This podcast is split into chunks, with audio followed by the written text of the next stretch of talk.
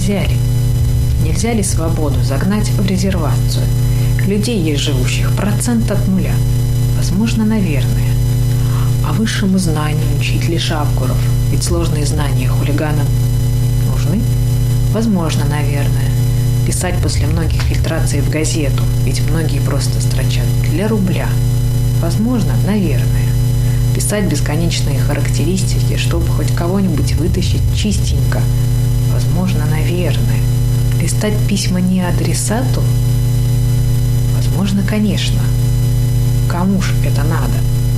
Не будучи членом повышенной касты, нельзя вступить в спор с экскаватором власти. Тот час прослывешь в слюне агитатором. Или той власти руля узурпатором. Нельзя ли?